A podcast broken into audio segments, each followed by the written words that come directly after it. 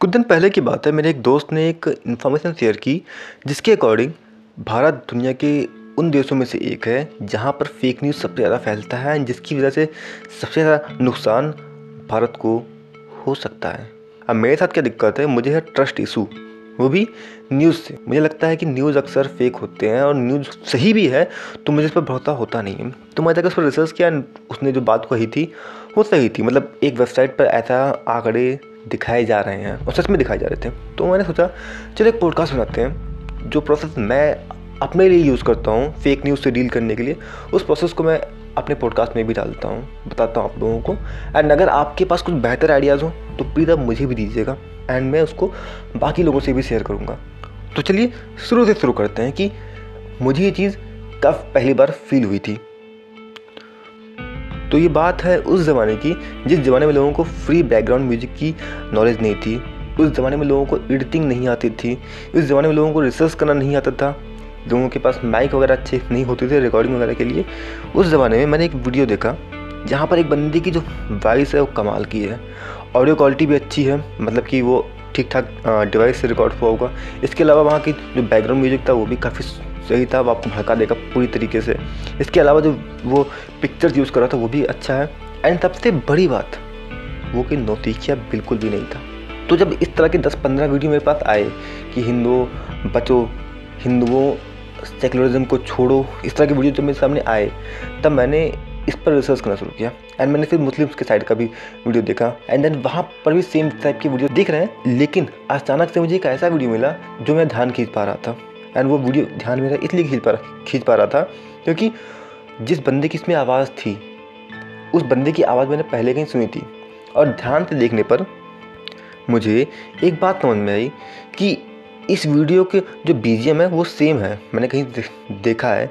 And इसका जो story telling का स्टाइल है उससे भी मैं फैमिलियर हूँ। एंड इसके अलावा जो उसका और भी कई चीज़ें हैं वीडियो की जो मैं देख चुका हूँ ऑलरेडी कहीं पर। एंड ढूंढने पर मुझे मिल गया वो वीडियो जो एक हिंदू साइड से बोल रहा है एंड वो एक मुस्लिम साइड से बोल रहा है, एंड दोनों ही सेम है, मतलब दोनों ही सेम इंसान बोल रहा है। अब एक इंसान इतना क्यों ही भड़क जाएगा कि वो हिंदू के साइड से भी बोल रहा है एंड मुस्लिम के साइड से भी वो बोल रहा है। तो एक बात तो साफ थी, इस बंदे को पैसा दिया गया है ऐसे वीडियोस बनाने के लिए एंड वो भी बना रहा है, और ऐसे वीडियोस अक्सर लोग शेयर करते हैं आपस में एंड उसको लोग बार बार देखते हैं, जिसकी वजह से अब एड रेवेन्यू भी बढ़ाया जा सकता है, वॉच टाइम लोगों का बढ़ता है। काफ़ी अच्छा बिजनेस मुझे लगा एंड फिर दुख भी हुआ कि हाँ देखो ऐसी ऐसी चीज़ें दुनिया में हो रही हैं। नाउ आप ये पूछ सकते हो कि विकास तुम यार ये सब चीज़ें क्यों देखते थे, मतलब मतलब कि विकास तुम्हारी उम्र रहेगी पढ़ने वाली, तुम ये सब क्या करने कर रहे थे।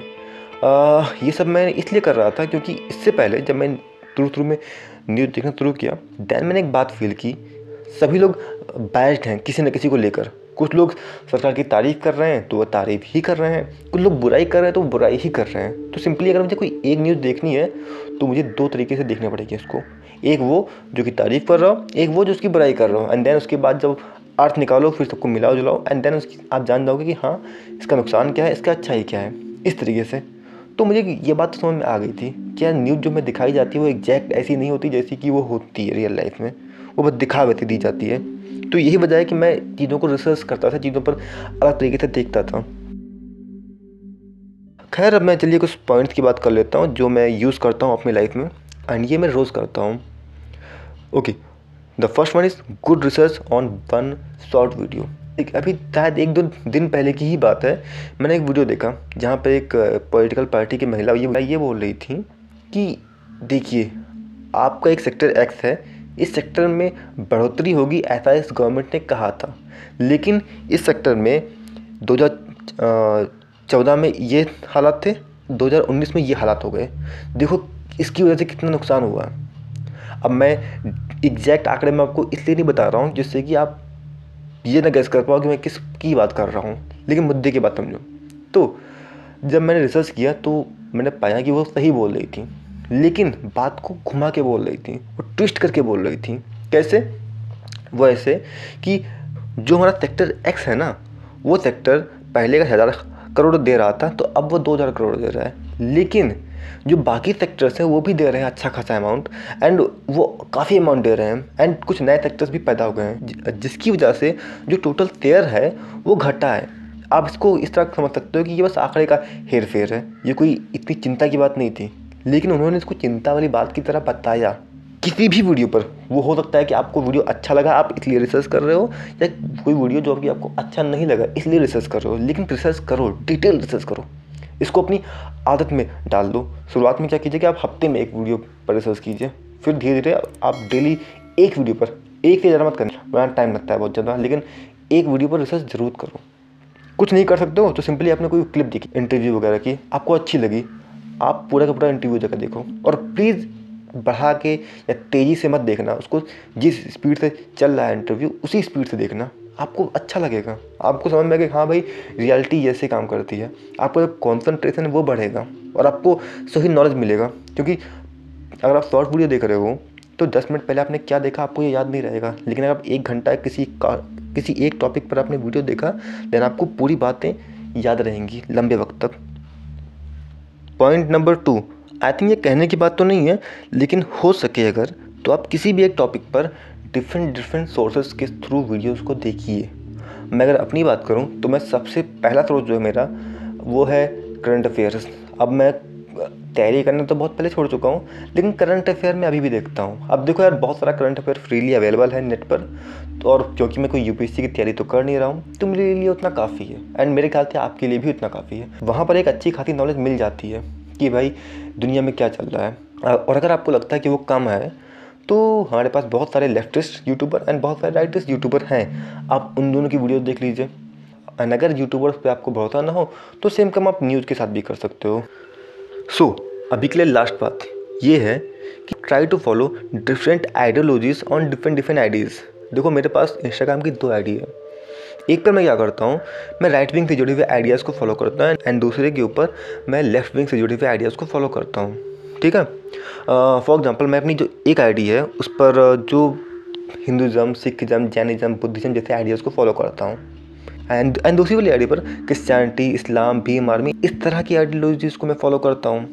ठीक है, अब क्योंकि हाल फिलहाल में एक पार्टी ही सबसे ज़्यादा पावरफुल है एंड वो है भाजपा, आप ये बात मानो चाहे ना मानो, तो एक आईडी पर मैं भाजपा के बारे में फॉलो करता हूँ एंड दूसरी आईडी पर मैं एंटी भाजपा से जुड़ी हुई सारी चीज़ों को फॉलो करता हूँ। इससे क्या है कि मुझे एक ही सच, एक ही सिक्के के दोनों पहलू का एक मोटा मोटी आइडिया लग जाता है। अगेन ये चीज़ें आसान नहीं होती हैं और ये करके मुझे बिल्कुल मज़ा नहीं आता है। हो सकता है शुरुआत में आपको अच्छा लगे, लेकिन एक टाइम के बाद चीज़ें आपको बुरी लगने लग जाएंगी। लेकिन ये करना ज़रूरी है और हम सबके लिए ज़रूरी है, क्योंकि यार मैं लोगों को देखता हूँ, लोग इमोशनल फूल बनते रहते हैं। सपोज़ कोई डिबेट चली एक घंटे की, एक घंटे की डिबेट में आपके फेवरेट नेता ने कुछ कहा एंड उसकी क्लिप मैंने काट कर उस पर थग लाइफ वाली टोपी लगाकर वीडियो डाल दी, आपको अच्छा लग रहा है और आप एक इल्यूजन में जी रहे हो कि हाँ भाई मेरा नेता तो सबसे कमाल का है, वो बहुत कुछ बोल सकता है, बहुत कुछ कर सकता है, बट वो कुछ नहीं कर पा रहा है, वो कुछ नहीं कर सकता है। एंड ये सच्चाई है, एंड ये सच्चाई आप तक कभी पहुँचने नहीं वाली है, क्योंकि आप बस एक तरफा ही चीज़ों को देखते हो। मैं दोनों ही तरह के सोशल मीडिया पर लोगों के कमेंट बॉक्स में जाता हूँ, मैं कमेंट बॉक्स में लोगों की ओपिनियंस पढ़ता हूँ। अगर वो गाली गलौज कर रहे हैं तो मैं इसको ज़रा सीरियसली नहीं लेता, लेकिन अगर वो लॉजिकल बातें कर रहे हैं तो मैं उसको पढ़ता हूँ कि देखो क्या बोल रहे हैं। एंड कई बार आप उनकी बातों से एग्री करोगे, हो सकता है कि आपकी आइडियोलॉजी से उनकी बातें मैच करती हों या हो सकता है ना करती हों, लेकिन दोनों ही केसेस में आप उनकी बात से एग्री करोगे। एंड जब इस तरीके से आप लोगों की बातें सुनते हो, समझते हो, तो फिर आपको एक सच दिखता है कि हाँ भैया जो मैं सोचता हूँ ये वो ये सच है, या जो मैं नहीं समझता हूँ वो ये सच है। क्योंकि सच अक्सर ऐसा ही होता है, कोई ब्लैक एंड वाइट सच बहुत रेयरली होता है। आम तौर पर क्या होता है कि कोई चीज़ हो सकता है मेरे लिए सही हो एंड दूसरे के लिए गलत हो। फॉर एग्जांपल अगर आपको पता हो तो एक नई गाइडलाइंस आई है जिसके तहत सोलह साल से कम उम्र के बच्चों को पढ़ाया नहीं जा सकता है कोचिंग में। लेफ्ट विंग वाले चैनल्स पर मुझे यही चीज़ दिख रही थी, लेकिन सच्चाई ऐसी नहीं है, सच्चाई इसके बहुत आग उलट है। एंड वो कुछ इस तरीके की है कि सरकार ये चाहती है कि, कि बहुत से बच्चे नीट की या आईआईटी की तैयारी बहुत पहले से कर रहे हैं एंड इसकी वजह से क्या होता है कि वो मेंटली फ्रस्ट्रेट होने लगते हैं, वो सोशली आइसोलेटेड फील करने लगते हैं। अब सीधी सी बात है, अगर एक लाख बच्चे हज़ार वे, वैकेंसी के लिए तैयारी कर रहे हैं तो निन्यानवे हज़ार बच्चे खाली ही बैठने वाले हैं, उन्हें वो कहीं नहीं जाएंगे। एंड जब उनको पाँच साल छः साल से एक गोल पे काम कर रहे हों एंड जब वो नहीं पाएंगे तो वो अपने आप को अनसक्सेसफुल ज़िंदगी भर मानेंगे। तो इस तरह की चीज़ों के लिए ये चीज़ बनाई गई है।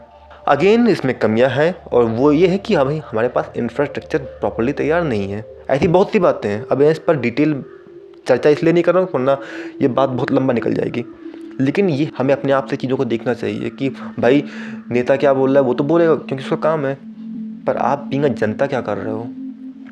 अगर आपको लगता है कि हमारे समाज में ये समस्या है तो भाई बींग अ कॉमन मैन आप उसका सोल्यूशन क्या निकाल रहे हो।